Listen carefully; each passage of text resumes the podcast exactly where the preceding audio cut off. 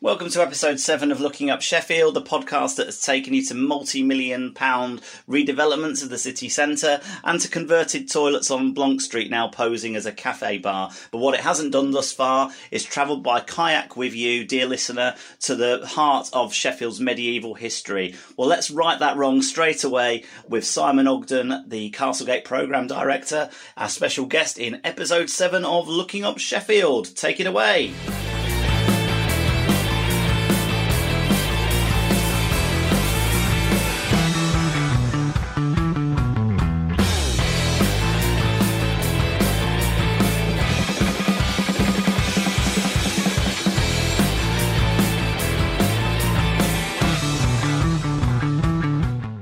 With Simon Ogden. He's uh, a friend of the uh, the podcast since uh, day one, nearly a, a, year ago now. But it's the first time we've actually got him onto onto the podcast, um, and we've um, been joined by Simon today because uh, um, he's uh, commissioned some new behind the scenes footage of uh, um, some of the. Um, the hidden treasures of Castlegate. So before we we go on and talk to Simon, perhaps we can just um, hear a little bit of the of the clips for ourselves. Would that be a good idea, Simon? Yeah, Roll it.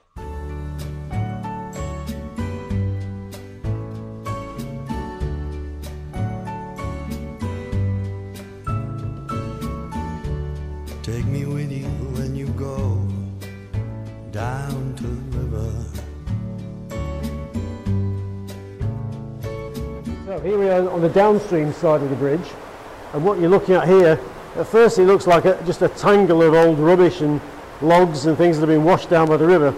But actually, there's some quite interesting industrial archaeology here because you've got two sluice gates, one here and one underneath the, uh, the girder there, that supplied two different historic water-powered factories.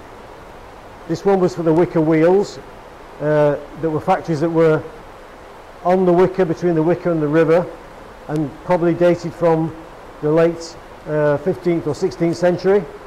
And then over here was another sluice that uh, provided water for an 18th century uh, forge called the Wicker Tilt that was run for many years by the Huntsman family, famous for Benjamin Huntsman, who was the inventor of steel, true steel in Sheffield, and also by Benjamin Blonk, uh, whose name is immortalised in Blonk Street and Blonk Bridge.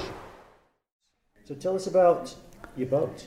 Because not many offices have a boat parked in the middle of it. No, no, the barge. It's looking a little bit dirty and um, unkept at the moment, but she's uh, she's a 60 foot by 12 foot canal barge, uh, a wide beam, made in Liverpool by Collingwood, and uh, we bought uh, as a completed hull, and then uh, we had new concept boats uh, fit her out in accordance with our designs and specification.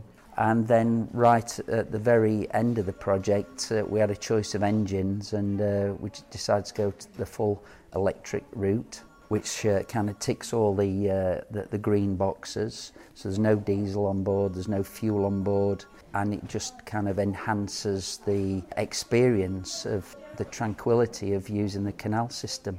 And it, is, it does have a function for you in, in the office. You use it as an office space, do you? Yeah, yeah, sure. We've, uh, you know, we depending obviously COVID's not been easy, but previous to that, we've uh, generally have uh, client meetings on board, presentations, and then uh, if, if all goes well, clients become friends, and then we go on uh, a little cruise down uh, canal, partake in uh, a couple of glasses to celebrate hopefully the, the deal, and that everybody absolutely loves the experience. Yeah, just being on the waterway is fantastic. So we were standing in the main uh, foyer, if you like, of the courts. Um, when the courts were in use up to 1995, this area would be thronging with clients and solicitors and uh, police and uh, all the court officials. There was a snack bar here as well. So this was the kind of heart of uh, the courts, but it is actually part of the original Georgian building as well, although it's been much altered, so it's difficult to see the, the original shape of the building. Behind me is court number one, uh, the entrance to court number one, which was one of the courts added in the mid-Victorian era in the 1860s uh, above the cells. And uh, also off here, you got to all the other courts in the building, including the other two Victorian courts, and in the 1950s, the, the modern courts, uh, as they were then, uh, off to my, to my right. Uh, I believe that this area stays as a, a, a public open space or public, public space in the building um, from which the different apartments are accessed. Martin, you probably remember this bit. This was I do. I remember coming here as a young solicitor, um, going into court one, uh, representing clients. Uh, it's um, very interesting to come back today and to just almost see that again Mhm. in, in ways that I recall it from 30, 35 years ago. Wow.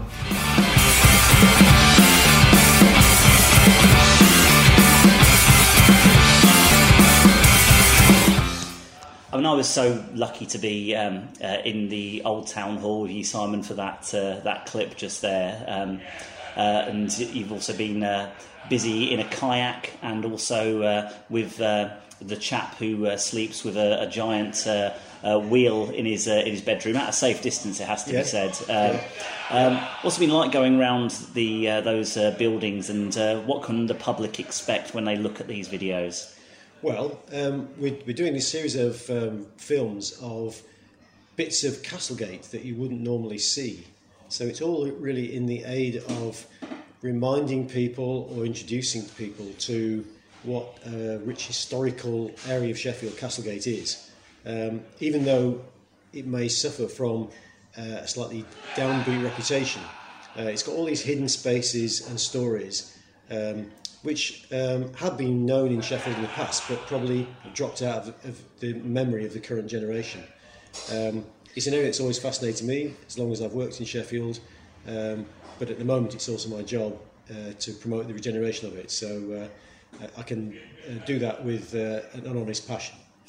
And uh, a lot of the time we, we talk about uh, Castlegate for Mary Queen of Scots and Sheffield Castle, but these uh, these films are taking us into some some perhaps lesser known places. I mean, maybe not everyone's heard about the connections with Mary Queen of Scots or uh, the, or the castle, but uh, but these are taking us into some uh, some other strange places. Perhaps you could tell us about uh, where uh, where we're going on these particular tours. Okay. Um, well, um, the first one, probably chronologically, is Ladies' Bridge, um, because um, although some people have heard of the castle, perhaps not aware that, uh, if you'd like, what did the Normans do for us?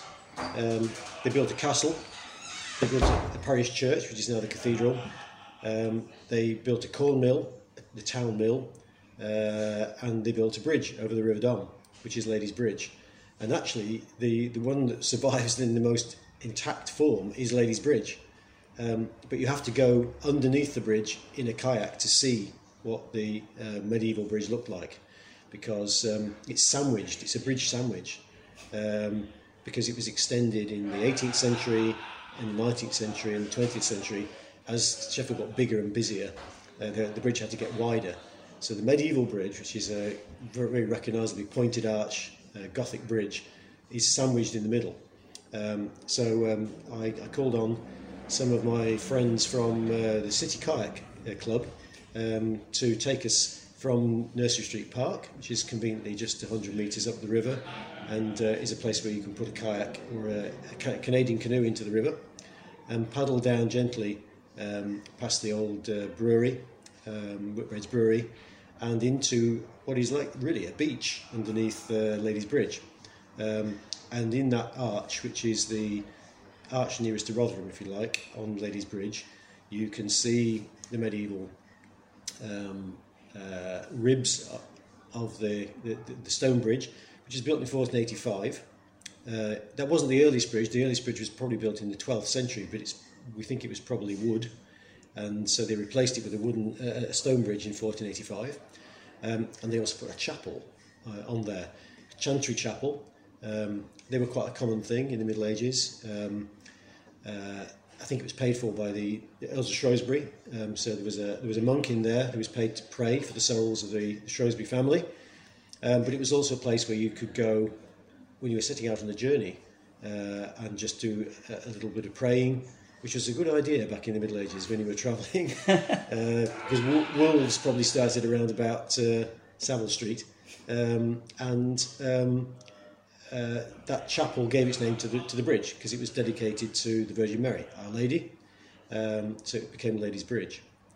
Um, and then also, when you're in that arch, you can see a bit of industrial archaeology as well, um, because um, as everybody knows, probably the most famous weir in Sheffield is the one at Twicker. Uh, and the, the Wicker Weir powered two industrial sites.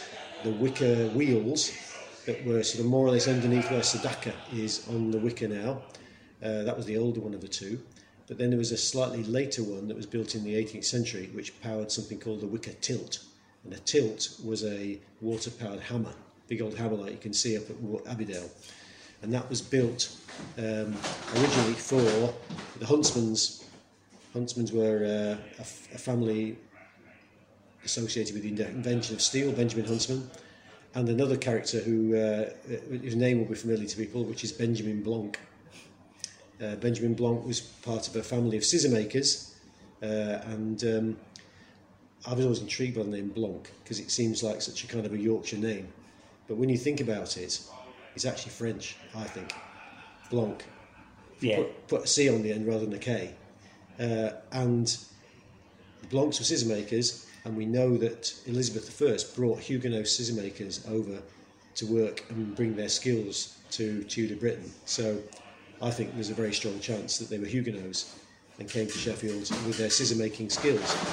Um, and then um, settled there, built one of the first steam powered grinding hulls in Sheffield. And gave them, and Benjamin gave his name to the bridge, and his initials are carved underneath the bridge as well. Ah, that's that's a, a, nice little uh, tale. I mean, it, it, it's interesting that that brings us full circle, really, because the very first podcast that I recorded was at the uh, other end of Blonk Street. Yes, um, in uh, in Two Rivers, almost a year ago to, to the day, actually, and uh, um, I think it's fair to say that the uh, the Don has been the spiritual home for the podcast so far. Most of the the um, the episodes I've done haven't strayed too far from uh, the River Don in, in some way. How does it feel? You know, I mean, obviously you're a man that knows a lot about history and uh, and and the history of Ladies Bridge. Is there something really special about getting up close to that part of history? Yes, I, I, I mean, I think that um, that's what makes cities and towns fascinating. It's the layers of history, some of which you have to kind of peel back or kind of um, crawl into uh, slightly um, Ill, less frequented places to appreciate. Um, for instance, if you go down into the basement of um, the uh, the Henry Bryce stables, which are on the other side of Ladies Bridge, there's a trapdoor that you have to unbolt. Uh, it's in the old dog's home underneath um, uh, what was the stables in Henry Bryce, um, and you get another view of Ladies Bridge that's just revealed through this little trapdoor. Um, and things like that, I, I think I I don't think I'm alone in finding those things fascinating.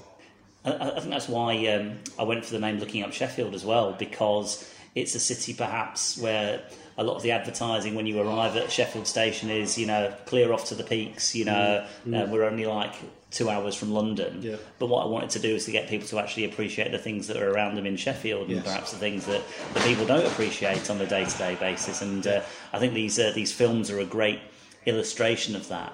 I mean, I was really lucky to be um, in the old town hall, and being in there was a bit like being in some sort of twisted role playing game. You could almost just imagine um, that uh, you, all of these layers of history were, were being brought back into the uh, uh, into the current time. Uh, what is it that's so special about the old town hall? Do you think? Well, it's kind of after the castle. It's probably the place where the most kind of history was made, um, because it was the centre of power and local government and justice and crime and punishment for um, nearly 200 years, um, from 1808 when it was built. Um, funny enough, it was never owned by the council, which is quite odd. Uh, it was built by the Town Trust, who still exists as a charity. They were the kind of predecessors of the council. And when the council was set up, or the corporation, as it's called back then, they uh, they seem to have kind of allowed the council to um, to use it. But um, the council never actually met there. They used to meet in a hotel. Uh, so I think one of the, the most interesting things about the old town hall is that um, it, it's uh, how do you find a new use for a building that's got such a specific layout and um, uh, and, and set of internal uh, fittings. You know, a, a court room is like a church. Um, there's not much room for anything else to happen other than what was intended to happen in that, that in that space. Um, and so, um, to find a new use, you've got to kind of move some of the furniture around a little bit. Um, and how do you do that sensitively and preserving the, the history and the character, um, uh, but making it usable for a completely different use? Which in this case, the, uh, the what um, the developers come up with is to turn these courtrooms into a kind of living space um, for probably quite short-term occupation for a special event, I think. Um, and um, I, I, I, I, I really wish him well because I think he's come up with quite a clever way of doing it. He's understood that the building was built in different stages and he's going to restore it in those sta- same stages. So he'll restore the bit that was built in the 1860s, the bit that was built in the 1890s, the bit that was built in, in the Georgian period as separate modules. And as I understand it, um, possibly even open the first one of those modules before he works on, on the second one. Uh, which, given the challenge of restoring a building as big as that and having been empty for so many years, um, seems to me to be quite a, a, a smart choice. Uh, obviously, we've all got to watch and see if it works, um, but I think it's a smart choice. I mean, I, I can see it working. I mean, if you look at places like the Mowbray, elsewhere in, in Sheffield, you know, that idea of Yeah. very rustic old buildings being turned into kind of conferencing or, you know, wedding venues. You see that kind of principle in kind of, you know, some of the Malmaisons where, you know, they turn former jails into Yeah. hotels. Yeah, which is I've- which again is, is proposed for the, the cell block. Yeah, and the idea of a, of a souk as well. Yeah. You know, I think it, it's really interesting. You know that he's come up with those ideas, and uh, I think he should be, um, you know, praised widely for doing that. I mean, I think there's no doubt from looking at those films, um, and particularly that film of the Old Town Hall, just how much character and kind of poise that particular building has. Um, I mean, Martin McCurvey from uh, the Castlegate Partnership uh, team was an old uh, solicitor there, Yeah. and he uh, he you know is visibly quite you know quite moved, I think, by being inside that building again. Yeah. Um, similarly, I spoke to a, a friend of mine who was a a young um, shorthands typist in 1986 when he first Uh-huh. started, and uh, uh, his first day, I think, at work was uh, uh, he went on to the the Ughill uh, murder trial, and uh, and was just so daunted by the experience of being in the old town hall. It's quite Mm. a, a daunting building. Oh, was, I think it was definitely uh, designed like that. When you walk up that uh, the, the, the an entrance hall, and you go up to courtroom one as we did, you know, it, it feels awe-inspiring. It feels like you're entering something quite. Um, um, almost like a, a, a kind of uh, palace, you know. Um, I mean, it's it's you know relatively small scale, but the architecture of a courtroom is definitely designed to impress uh, on you the power of the the state and the and the court and the judge. Um, and so, yeah, reinterpreting that as a more domestic and more low key environment is can be quite interesting. But you know, I, I go back to the terminal warehouse. If you if you'd gone to an estate agent back in the 1990s and said, "We've got this office space and it's got uh, a canal in the middle of it," I don't think they would have said, "That sounds like a great place to me to put a business." um, you know, but it, it, it's just that fact it is so distinctive, you know, and I, and I think the the old town hall is like that. That's what we've got to bear in mind. I mean, Sheffield's got this great opportunity, hasn't it? Mm. You know that these buildings are still there, they're still functional. In the case of the old town hall, there's a, a big amount of regeneration that needs to happen, but it, Yeah. but it, you can see the possibility of it of it taking place. Yeah. Um, I think the important thing is, or sorry, the the uh, the hopeful thing is that it can be done in stages, um, and therefore, um, you know, sort of, uh, it doesn't require a huge injection of cash all at one time. and I, I've always thought that was the that was the key to to regeneration to do things in relatively limited phases, so that you can change course, so that you haven't put all your eggs in one basket, so you can actually learn by how the space works, what what works with the market and the public, um, and there's flexibility to change course. I, mean, I do think that um, in the time that I've been in Sheffield, you know, 11 or 12 years, I mean, I used to go to, to Castlegate when I was working at, uh, at Hallam Uni at the uh, the corner of uh, uh, Arundel Gate. You know, I'd go off to Castlegate on, on my lunch hour, uh, Mm. you know, up to the, the markets or to post something in the old post office or whatever it was. Mm. And the, the change that I've witnessed more recently, you know, Kommune, for example, the new businesses that are coming on board, the fact that you've got the old town hall now suddenly in you know new hands and a, you know really interesting plan. Um, where do you think um, Castlegate is going to be in another ten years? What's your kind of hope for that? Well, what I see now is um, lots of people with ideas um, coming to us and saying we'd like to try our idea in, in Castlegate, um, and that to me is is uh, an early sign of, of, of progress. That from being an area that people were desperate to get out of, um, we now have people who, uh, bright people with good ideas, not, uh, novel ideas that want to be in Castlegate and want to be part of uh, remaking that area of town. Uh, and it, it, I'm just really impressed by the number of talented people that, that, that turn up um, in, in my inbox saying um, we, we, we- we'd like to do what we what we plan to do in, in Castlegate, and a lot of them are you know really inventive ideas and, and most of it is not about shopping, um, uh, which is probably just as well. Um, it's about uh, creating things um, and making things, um, and that's I think the, the, the future of Castlegate. It's it's a it's gone back to a place where things are made and, and created rather than things are necessarily bought and sold.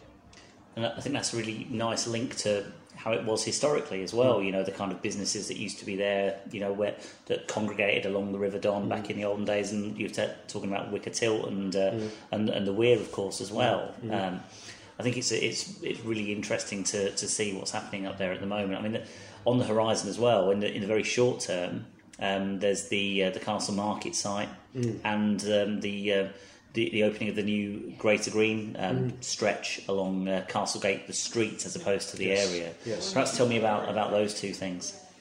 Yeah, um, Grey to Green is, is a, a project we've been gradually progressing for the last four years, um, and it's really trying to um, capitalise on an investment that took place nearly 12 years ago when we took the decision as a council to move the ring road out of the riverside uh, and uh, towards the back of the Wicker um, in order to take the traffic out of that space between the canal basin and the Wicker uh, and to reclaim that as part of the city centre. Um, and that left uh, this um, part, the dual carriageway, uh, Exchange Street, Castlegate, Bridge Street, West Bar, uh, as semi redundant space. And I see that a little bit like um, back at the end of the um, early modern period in Europe, most cities in Europe had walls around them. And uh, when they realised that they weren't going to be invaded anymore, they knocked down their walls and they created boulevards. Um, boulevard actually comes from a name of a, a, a defence. It's where the cannonballs were stacked up. But you know, the boulevards in places like Paris are such a distinctive part of the identity of, of French and Italian cities, and they come from repurposing um, redundant infrastructure. And to me, that's what Grey to Green is about. Uh, and most cities have got ring roads and dual carriageways that we aren't going to need in the future. Um, just as back in the, in the 70s and 80s, we were reclaiming old docks, uh, and in, in, the, in the 90s, we were reclaiming old railway lines. In the future, we'll be reclaiming lots of roads, I think. Um, so uh, that's the opportunity we've seized, is to have this one and a half kilometre corridor through an area that's really lacking, or was really lacking in green space, turning it back into green space, harnessing it to flood prevention and um, preparing for climate change in that area because we know, we know the area flooded badly, but also doing something that's beautiful um, and, uh, and actually quite cheap to maintain um, and which transforms the way people see that part of the city and, and brings a bit of joy. Um, so all those things, I, I think, uh, are now hopefully going to pay off for that part of Castlegate. Sad that we're doing it at a time when people are a little bit less keen on going out uh, and about uh, than we would have hoped, uh, but you can actually do it quite safely, and that, that's what the festival is about. Really, is saying, why don't you have a walk around Castlegate and see see what's new down there, and particularly walk along Grey to Green and see how this what was a dual carriageway um, several years ago, and then a rather bleak empty dual carriageway um, is now actually such a pleasant uh, and positive place to, to, to see again. And there's people opening little bars uh, and, and cafes and, and so on uh, that are very keen to, to welcome you in. And that's a, lovely segue into uh, podcast number eight there, which is uh, going to feature one of the uh, the new um, the new bars that's opened up down in uh, uh, in uh, the the canal area, the Victoria Quays. Um, alongside a, a river sculptor as well, so so stay tuned for that one. It's also a nice little segue into episode six, which is the most recent podcast, which featured Zach Tudor and and also uh, Sue France up at uh, Green Estate, talking about uh, the importance of flowers into our collective well-being and how we can move cities forward. Um, so it's exciting to kind of uh, see that happening in Castlegate. So. You, the big story, I, I guess, and we've tried to avoid it a little bit in uh, in this podcast because I think there's so many other stories to tell about Castlegate. Is uh, is the castle, and uh, you know at the moment, you know it, it, it was a place where I used to queue for stamps um, when it was uh, uh, the uh, uh, kind of the old castle market, but uh, uh, but you know it's been flattened a, a long time ago. There was an archaeological dig that took place um, maybe two years ago now. Yes. Um, Yeah. so uh, uh, I think also University of Sheffield has just put out a a book with uh, Wessex archaeology talking about some of the uh, the things that Yes, uh, they've uncovered there. Um, but uh, perhaps you can tell me with your unique insight into uh, that particular piece of work, where we are with the castle and what is likely to happen there now. Well, one of the reasons that we are um, organising the Castlegate Festival at the moment is um, as a kind of springboard for um, engaging with the public in talking about the future of the castle site. Um, it's cleared, it takes up about a quarter of the, the whole area of Castlegate, um, and it's owned by the council. Uh, and I think everyone agrees that we want it to be an active, accessible part of, of Castlegate again. Um, and um, so, following on after the festival, there's going to be an opportunity for uh, everyone to have their uh, views uh, expressed on what the future of that site should be. And to facilitate that, we've worked with uh, the University of Sheffield School of Architecture um, uh, and our own urban designers to come up with three different sort of scenarios of how the site could be redeveloped. Um, one of them is um, quite a kind of uh, dense uh, redevelopment to the site with, with quite tall buildings. One is um, a, a- a use of the site more for sport and recreation, still with some buildings, but with more green space and a, a- rather lower tech kind of um, uh, interpretation of the castle. And then there's an option that combines some of the, uh, both of those uh, in, in a sort of medium setting, if you like. Um, what we want people to do is to look at those different scenarios, which they can do on, either online or hopefully at, at an exhibition that we'll be staging, uh, providing health regulations allow us to do that, and just tell us what they like and don't like about each of those options. They don't necessarily have to vote for one of them. Uh, they can say that um, they don't like any of them, or they can say, I like this bit of one and this bit of three. Um, it's a little bit how we consulted about the Peace Gardens uh, um, when we were designing those. Um, but it's, a, it's also a way of sharing with people a lot of the learning that's come out of the archaeological investigations summarised in John Moreland's book, because I know that there's a great sort of thirst for finding out more about the history of that site. And that is, of course, it's about the castle and its various stages. It started off as a wooden castle, it was stone, it was knocked down, it was rebuilt, then it was knocked down again. But then after that, there were lots of other things that were built on the site, um, which are also part of the history of Sheffield. There was one of the, the first steelworks on the site. There was a hotel where they used to have election meetings. There was a bowling green. So all of those things are kind of part of the story. And so, again, the conundrum is how do we represent all of that uh, in, a, in a way that, that makes the place interesting and significant and tells a story?